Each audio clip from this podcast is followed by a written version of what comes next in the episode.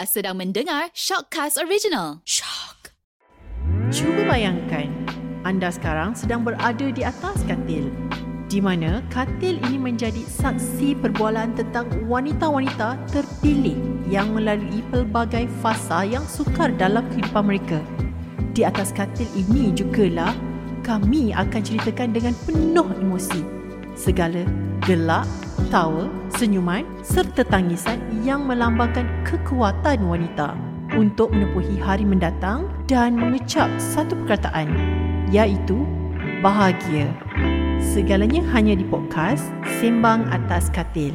Hai, Assalamualaikum. Bersama dengan saya, Suzana. Kali ini kita bertemu lagi di atas katil yang empuk ni. Ha, macam biasalah yang bersaiz queen. Sambil-sambil minum sirap bandung. Sirap bandung ais. Oh, eh, uh, sirap bandung ais ada. Milo ais ada. Kuih-kuih raya tu pun ada. Ha. Okay, uh, tapi Suana tak kesorangan seperti biasa. Suana akan uh, bawakan guest yang banyak uh, memberi inspirasi kepada anda.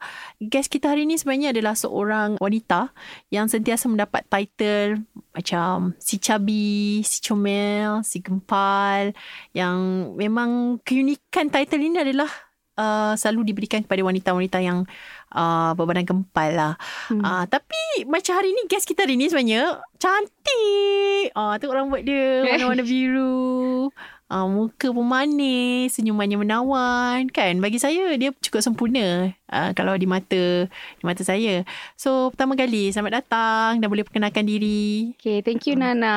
Hmm. Um, nama I Kama. Hmm. I kerja di Todak Fusion sebagai marketing. Hmm. I berumur 24 years old, 24 hmm. tahun hmm. tahun ni. Hmm, latar belakang sedikit latar belakang pendidikan Kama uh, I study di MMU mm-hmm. uh, dalam Bachelor in Communication, Strategic Communication. Hmm. Suka berjumpa-jumpa orang lah ni. Yes, saya kerja, suka. Jumpa-jumpa orang. Okay. So, nampak, Nana nampak sebenarnya Kama ni penuh uh, confident. Bila daripada tadi dari jauh pun nampak Kama datang pun Kama memang penuh keyakinan dirilah. Taklah hmm. macam kita nampak macam orang lain yang datang macam tu kita takut tu kan. So hmm. sangat teruja. So hari ni sebenarnya Nana nak tanya banyak cerita-cerita Kama. Hmm. Sebab topik kita hari ni kita nak fokus lebih kepada pengalaman Kama sendiri. Yang uh, Nana boleh cakap yang macam si comel lah Nana boleh panggil. Sebab selalu kalau Kama, kita tengok lah kan Kama kan bila perempuan atau wanita yang berbadan gempal sikit. Kita kata XL uh, plus lah uh, yang ke atas lah selalu macam mesti ada alami masalah-masalah lah, cabaran-cabaran hidup dia orang. Yes. Tapi ada yang kata sebenarnya tak ada masalah pun. Okey je. Kan? Banyak mm. juga kalau kita tengok pelakon-pelakon hati-hati semua ada. Dia masih teruskan kehidupan dia. So, Kama Betul. sendiri. Bila bila nak cerita pasal uh, apa ni um, berbadan gempal comel ni kan. Mm. Kama boleh tak sharekan dengan Nana macam mana perjalanan atau cabaran-cabaran hidup Kama lah. Contohlah macam mungkin dari segi kekeluargaan, kawan-kawan, hubungan percintaan Kama ataupun kerjaya Kama sendiri. Ah boleh je. Um, I memang daripada kecil, start daripada umur darjah tiga lah. Badan I memang dah gempal tau. Hmm. Sebab uh, I duduk kat rumah nenek I. Hmm. So, since then, I badan besar. Lepas tu masa I kecil memang orang start macam panggil I uh, gemuk. Hmm. Okay, sensitif sikit. So hmm. bila orang cakap macam tu, I, I rasa hilang keyakinan diri tau. Hmm. I rasa macam tak cantik ke aku ni kan. Hmm. Lepas tu um, as we grow older, masa I study, masa I sekolah menengah, sekolah rendah, sekolah menengah, masa tu pun I di body shaming orang akan cakap pasal physical I. orang akan cakap macam, orang ada yang tak nak berkawan dengan I pun sebab I ni kira bagi dia orang macam bila plus size je mesti uh, mesti tak cantik. Ah, uh, bila uh, bagi dia orang beauty is kena orang yang kurus, putih, Hmm, yang cerah. Itu, itu biasa punya perspektif ha. kan. Tapi mana tengok Kaman ni cantik. Macam mana dia boleh cakap Kaman tak cantik Mungkin kan? Mungkin sebab ha. I berbadan besar. Ah, so so bila masa Kamal lalui berhadapan dengan orang macam ni kan. Mm-hmm. Antara perkara yang sebenarnya Kamal tak boleh lupa masa yang berlaku mungkin zaman sekolah dulu. Antara perkara-perkara yang kata-kata ke apa ke. Dan siapa yang sebenarnya yang Kamu rasa yang mama macam Kamu tak boleh lupa lah dia ni Seorang tak tahulah Mungkin lelaki ke Kawan ke Perempuan ke Siapa sebenarnya tu antaranya Kamu Hmm. kenal ke Kamu tak kenal ke Ah, dia ada banyak face sebenarnya. Kalau dalam sekolah menengah tu biasalah budak-budak lelaki, budak-budak nakal kan. hmm. Budak nakal selalu cakap macam lah, eh dia ni gemuk ah, tak payahlah. Diorang selalu panggil I debab tau. Hmm. Diorang akan panggil I Dia- mok-mok. hmm. So dari situ, okay, bagi I sekolah menengah, bila kita menem- sekolah rendah lah, bila kita dah selalu sangat kena dipanggil macam tu, kita akan rasa macam, oh okay, tak apalah. As we grow older, kita rasa macam, tak apa nak macam mana. Aku memang Tak ada badan masalah. besar. Ha. Benda tak ada masalah. Ha, tak dia boleh tak- nak. okey tak je. boleh nak. Tapi nak, aku nak cantik apalah. tau. Eh, mana ada. Masa kamu mungkin boleh cakap Tapi aku cantik tau ha. Ah, itulah So so sikit. bila kamu kata lelaki eh Hmm. Bila cakap lelaki yang suka Tapi memang betul pun Sebenarnya lelaki-lelaki budak nakal ni Dia memang suka eh Hmm, betul. Uh, Macam ada uh, Pengalaman sendiri juga Sometimes Kalau kita berkulit kelab Semua tu kan Hmm, Lelaki-lelaki ni tau Nakal-nakal ni nakal. ha. Bagi dia orang Ha. putih, kurus memang cantik. Ha. Memang nak jadikan girlfriend lah. hmm. Tapi tiap orang taste lain-lain lah. Betul. Hmm. So, so macam kamu cakap lelaki ni, bila kamu dah dah kejaya sekarang kan, dah Mhm. bekerja, dah ada duit sendiri, dah dah tengok pun kamu dah presentable lah. So bila sebut pasal lelaki, macam mana kamu lalui uh, zaman percintaan kamu? Sebab bila kamu cakap lelaki tu yang suka ejek-ejek saya, macam mana kamu lalui? Ada tak ada pernah bercinta ke? Fa- Kama hmm. kata adakah satu penghalang untuk orang ber, orang berbadan uh, gempal ni untuk bercinta uh, sebab ada banyak juga pengalaman yang macam orang cakap tak nak lah tak ada orang nak diorang lah sebab laki suka. Tapi Kama kena mewakili uh, wanita-wanita lain yang mungkin sama dengan Kama sekarang yang memperjuangkan sebenarnya kata-kata sebegini yang macam tak adalah tak ada masalah. Sebab itulah es- especially kisah percintaan ni macam kita nak kita nak dekat lelaki kita nak attraction lelaki. Kita obviously lah Kama mesti Kama nakkan pasangan hidup nakkan uh, berumah tangga kan. So betul. boleh share tak kisah perjalanan percintaan Kama Kama pernah bercinta Kama pernah putus Kama pernah dilamar ke hmm. Hmm, okay, daripada I sekolah kan memang dah selalu diejek. So, bagi I macam like I ni tak boleh dapatkan someone tau. So, bila macam contoh lah ada lelaki yang macam nak berkenalan dengan I kan. Hmm. So, I kan macam rasa macam ragu-ragu tau. Betul ke kau nak dengan aku ni? Aku ni gemuk kot. Aku ni badan besar. Betul ke ni kan? Sampai I rasa macam insecure. Macam betul ke dia ni? Dia nak apa kan? So, uh, ada pernah this one time I ada experience tau.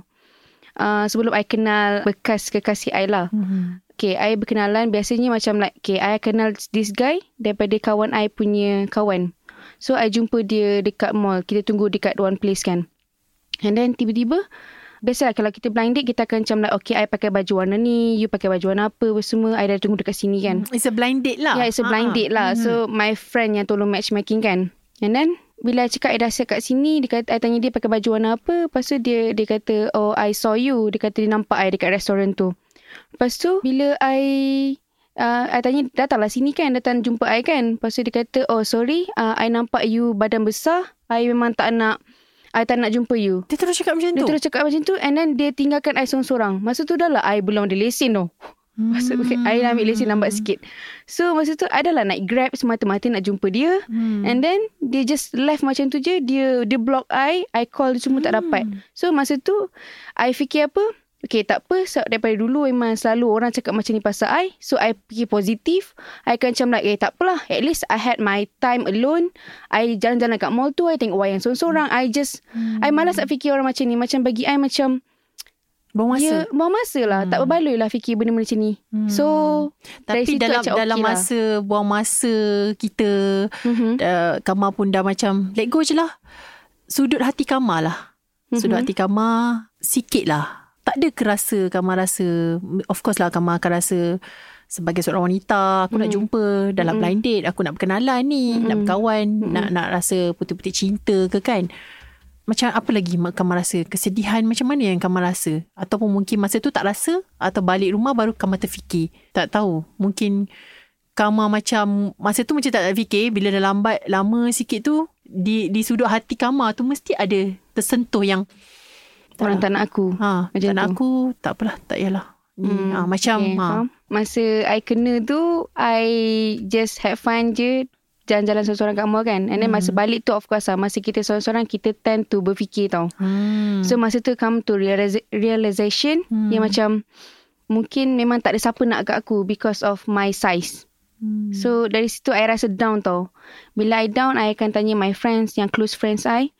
I akan cakap betul ke uh, memang tak ada ke orang yang betul nak orang yang badan besar ni. Jadi orang cakap apa? Lepas tu dia kata No lah You cantik in your own Hmm, way You you best friend lah ni. ha, Best Ha-ha. friend lah You cantik You kena positif Kama You kena Hmm. positif So masa saya cakap Kalau betul lah orang nak I Tapi kenapa Mana ada orang kan Tak ada siapa memang macam Takkan I asyik yang kena make a move kan Hmm. So I tengah menunggulah Tapi itulah Hmm.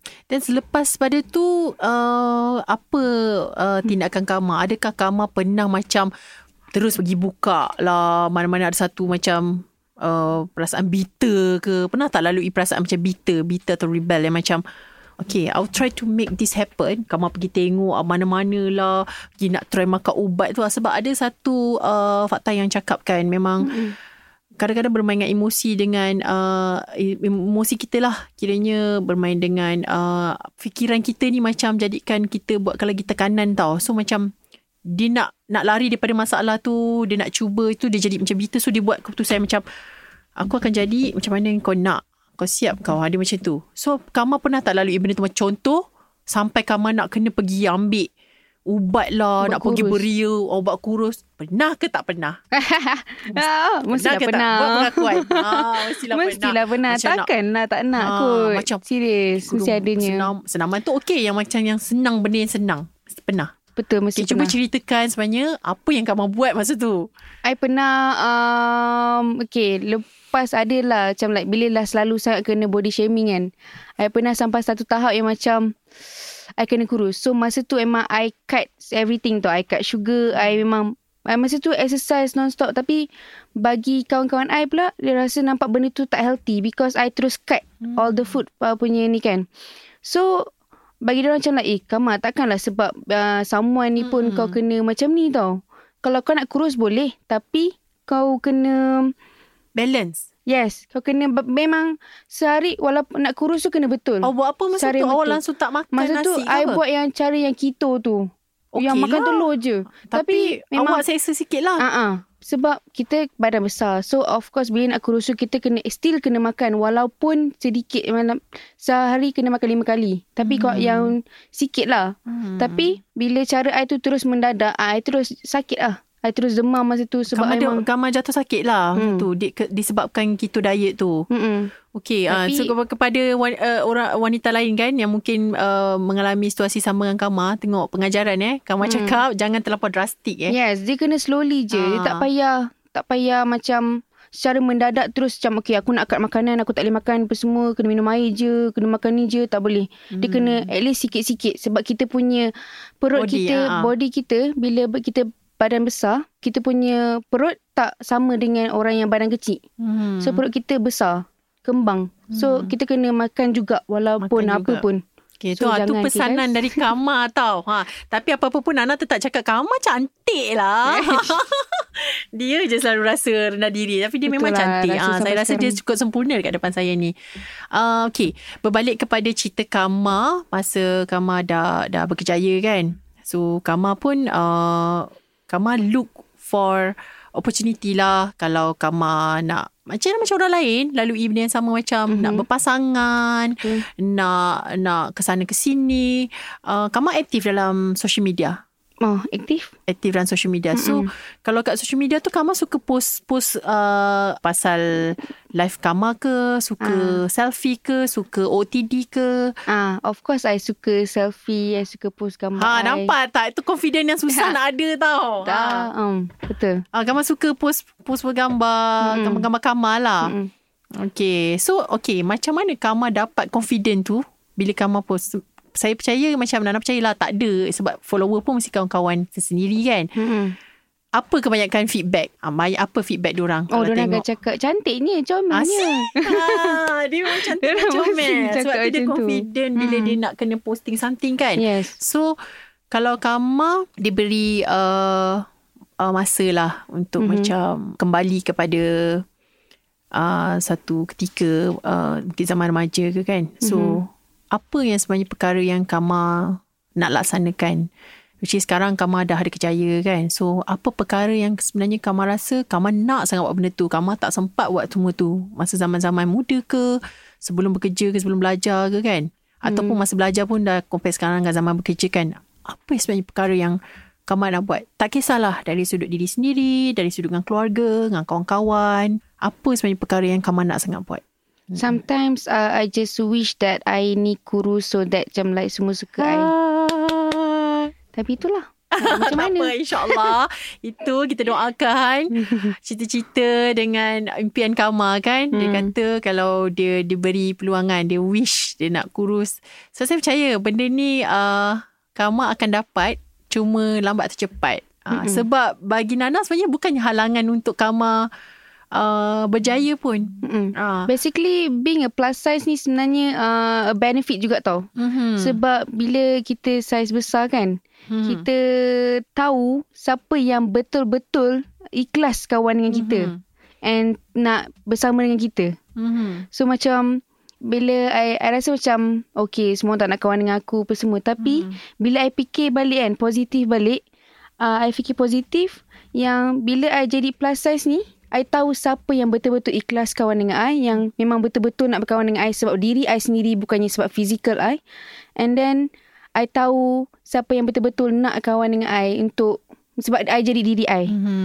Ah. Itu uh, Dana boleh simpulkan yang Kama memerlukan keikhlasan kan Mm-mm. bila berkawan. Jadi bila Nana dengan Kama hari ni pun rasa macam banyak keikhlasan yang datang dari uh, hati Kama. Ah macam lagu lah. Macam lagu, Siti so, bila kita berbicara lah pasal uh, episod kita hari ni kan topik kita hari ni nampaklah uh, keikhlasan yang ada dekat Kama bila mm. Kama bercerita kan impian Kama. Cuma uh, Nana sebenarnya ada ba- terbaca satu artikel eh dia merupakan fakta jugalah yang mm-hmm. bercakap Artikel ni kan sebenarnya dia berdasarkan dengan uh, fakta juga. Dia cakap mm-hmm. kenapa wanita berbadan besar lebih berbaloi dijadikan isteri. Nampak tu? Wah. Wah, saya Kamu ni- kena take note benda ni. So, fakta ni cakap tau, kajian yang dijalankan oleh Dr. Falmon ni sebenarnya mm-hmm. dia cakap dari Jabatan Psikologi uh, University uh, University uh, kat sama ada in Mexico lah dia cakap mm-hmm. uh, kajian ni berjaya membuktikan bahawa wanita gemuk lebih membahagiakan. Wah. Cerita pasal bahagia. Mm-hmm. Okay. Nana nak Kama uh, share dengan mm-hmm. uh, dengan Nana lah dekat uh, sembang atas katil ni kan. Mm-hmm. Nak pakai selimut pun boleh je. Okey, Ah, boleh ah, je. Kau pakai komputer ni. Ah, eh, dah pakai Sedap tak? tadi. Ah. Okey, okey, okey. Empuk, empuk, Boleh empuk, tidur empuk. ni. Okey, okay, kita, kita bisik-bisik sebelah eh. Hmm. Okey, nak Kama ceritakan uh, macam mana erti kebahagiaan sebenar bagi Kama. Sebab bila orang perempuan dia kata dia cantik, mm-hmm. uh, dia kurus, dia vast body dia semua mm-hmm. ataupun dia macam uh, yalah dia lawa lah, dia perfect. Mm-hmm. Tu dia rasa cukup bahagia. Mm-hmm. Mungkin dia rasa atau mungkin orang lain rasa, oh dia dah bahagia dah dia cantik. Tapi ada orang dia cantik dia ni tapi dia sendiri still tak bahagia. So hmm. setiap orang punya bahagia ni berbeza. So bagi Kama sendiri, Kama rasa apakah sebenarnya erti sebenar kebahagiaan bagi Kama? Kalau boleh Kama kongsikan. Hmm, erti kebahagiaan bagi I lah. Happiness lah. Hmm. Just be yourself sebenarnya. Hmm. Macam you jadi diri you and then you akan tahu what the positivity yang akan datang dekat you. Hmm. Siapa yang betul-betul ikhlas. You kena ikhlas. You kena um, sentiasa macam kalau orang cakap something bad about you, you just take it as a positive things tau. Hmm. You bagi I bila I dengar banyak sangat benda yang negatif, I akan jadikan benda tu positif dan I akan jadi macam I malas, I malas nak ambil tahu. Hmm. Bagi I macam as long as I tak kacau you, you tak kacau I and I happy, I just be myself, then I bangga dengan diri I. I, I happy. Hmm. Sebab bagi Jangan I jadi fake. Yes, jangan macam like setengah orang macam Wanna be ah pretending. Yes, dia rasa macam okay, aku nak kawan dengan ni ni, aku kena jadi macam ni macam ni. Tukarlah. Ha, tukar image lah, tukar Okay. karakter lah. Ha, tak boleh macam tu. Macam ada yang I tengok kan, jenis nak berkawan dengan orang because of dia nak be in a part of that group. Hmm. So bagi I, you just be yourself je sebenarnya. Hmm. Untuk people accepting you. Mm-hmm. So Kama ada pesanan dan tips-tips uh, um, lebih kepada pesanan lah pesanan kepada wanita dekat luar sana yang sedang mendengar Uh, sembang atas mm-hmm. katil hari ini Suzana bersama dengan uh, Kama. Uh, apakah sebenarnya pesanan Kama untuk mereka di luar sana? Mungkin mereka uh, ada situasi yang sama dengan Kama dan mungkin dia pun nak juga inspirasi dari seorang yang bernama Kama secara eksklusif lah. Uh-uh. Hmm, okay. Bagi I, untuk just korang just jadi diri korang sendiri. Korang jangan pretend untuk jadi orang lain. Korang rasa korang suka benda tu, then you go for it. Kalau korang tak suka benda tu, jangan buat. Just buat benda yang bagi you happy and because bukan sebab orang lain yang suruh. Because of who you are. Hmm. Hmm. Bagi I itulah. Okay. Terima kasih Kama Thank sebab you. sudi kongsikan pengalaman Kama. Mm-hmm. Uh, walaupun uh, Kama rasa Kama macam tak cukup sempurna. tapi sebenarnya bagi Nana, saya tetap cakap sebenarnya dia ni cantik je. Ha. Ha, cuba bangun sikit. Ah, tengok. Ha, Nak dah selesa, dah selesa dah ni. Ha. Sejuk-sejuk. Ah, sejuk-sejuk. Okay, masuk balik, masuk balik. masuk balik dalam selimut kita kan. Hmm. Okey, uh, itulah sebe sedikit uh, pengalaman yang dikongsikan oleh tetamu kita hari ini. Bercerita tentang wanita uh, berbadan gempal. So, banyak sebenarnya cerita-cerita yang Kama kongsikan uh, yang mungkin boleh jadi uh, pengajaran dan uh, uh, apa tu um, inspirasi kepada anda juga. So, hmm. tak semestinya sebenarnya kalau kita rasa uh, kita ni berbadan gempal ke cabi ke semua mm-hmm. tu mhm. bukan satu penghalang sebenarnya. Betul. Sebab Kamal uh, tetamu kita hari ni adalah seorang yang berkejaya juga uh, dan juga dia pun seorang uh, yang bekerja sebagai marketing kan. Mm-hmm. Uh, dan dia pun uh, masih mempunyai kawan, masih mempunyai keluarga dan Uh, saya dengar pun ramai juga. Sekarang ramai eh? Ramai boyfriend eh? Hai? Dulu. Uh, uh, Tapi mas, Masih mempunyai ramai Kawan-kawan lah Kawan lelaki mm-hmm. juga kan? Mm-hmm. uh, So Kita jadikan pengajaran Hidup kita lah. So jangan letakkan uh, Limitation lah Untuk anda Yang berbadan gempal. Kita sambung lagi Di episod akan datang. Untuk hari ini Cukup uh, Setakat di sini saja. Uh, Bersama dengan saya Di Sembang Atas Katil. Terima kasih Kama Terima kasih. Okay bye. Bye